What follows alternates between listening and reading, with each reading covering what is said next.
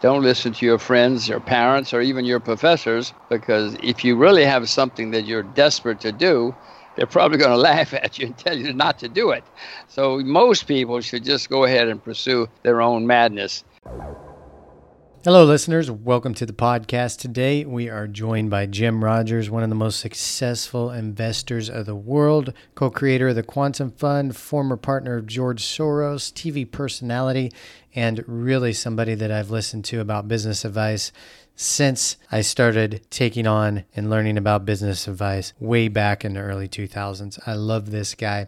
Jim Rogers is his name, you guys. And on this episode, we're talking about I asked Jim what advice he would give younger people that are seeking interest in pursuing success, business, investing, and this sort of thing. And I love Jim's reply. He talks about pursuing your own madness, being your own mentor. Don't listen to your friends, parents, or even professors. Follow your own bliss. Really powerful tip, you guys. Let's jump into it with Jim Rogers.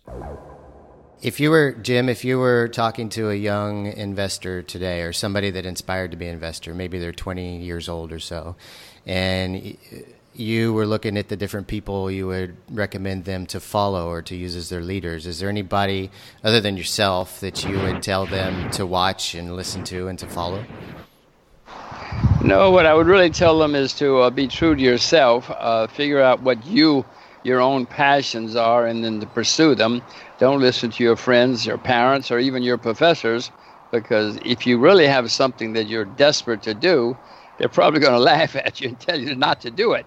Uh, so unless you can find another nut like you who realizes that, gosh, I have the greatest idea in the world. You know, the guys who have Bill Gates didn't have a mentor. Nobody else knew what he was doing. They threw him out of Harvard because he, you know, nobody understood his his craziness. So most people should just go ahead and pursue their own madness, and that's those are the people who are happy because they're doing what they love, and they're usually successful because they love what they're doing, and even if they're not successful, they don't care. They're happy. So what do they care if they're not successful as long as they're happy? So no, uh, my be your own mentor is, I guess, my advice. That's great advice. There you go, you guys. Pursue your own madness. Be your own mentor. Don't listen to your friends and parents or even professors. How can you follow your own type of crazy today, this week, this month, this year, this decade? If you like what you're hearing, you guys, and you want to make sure that you don't miss any of these tips, please subscribe, leave us a review, and share with your friends. See you on the next episode.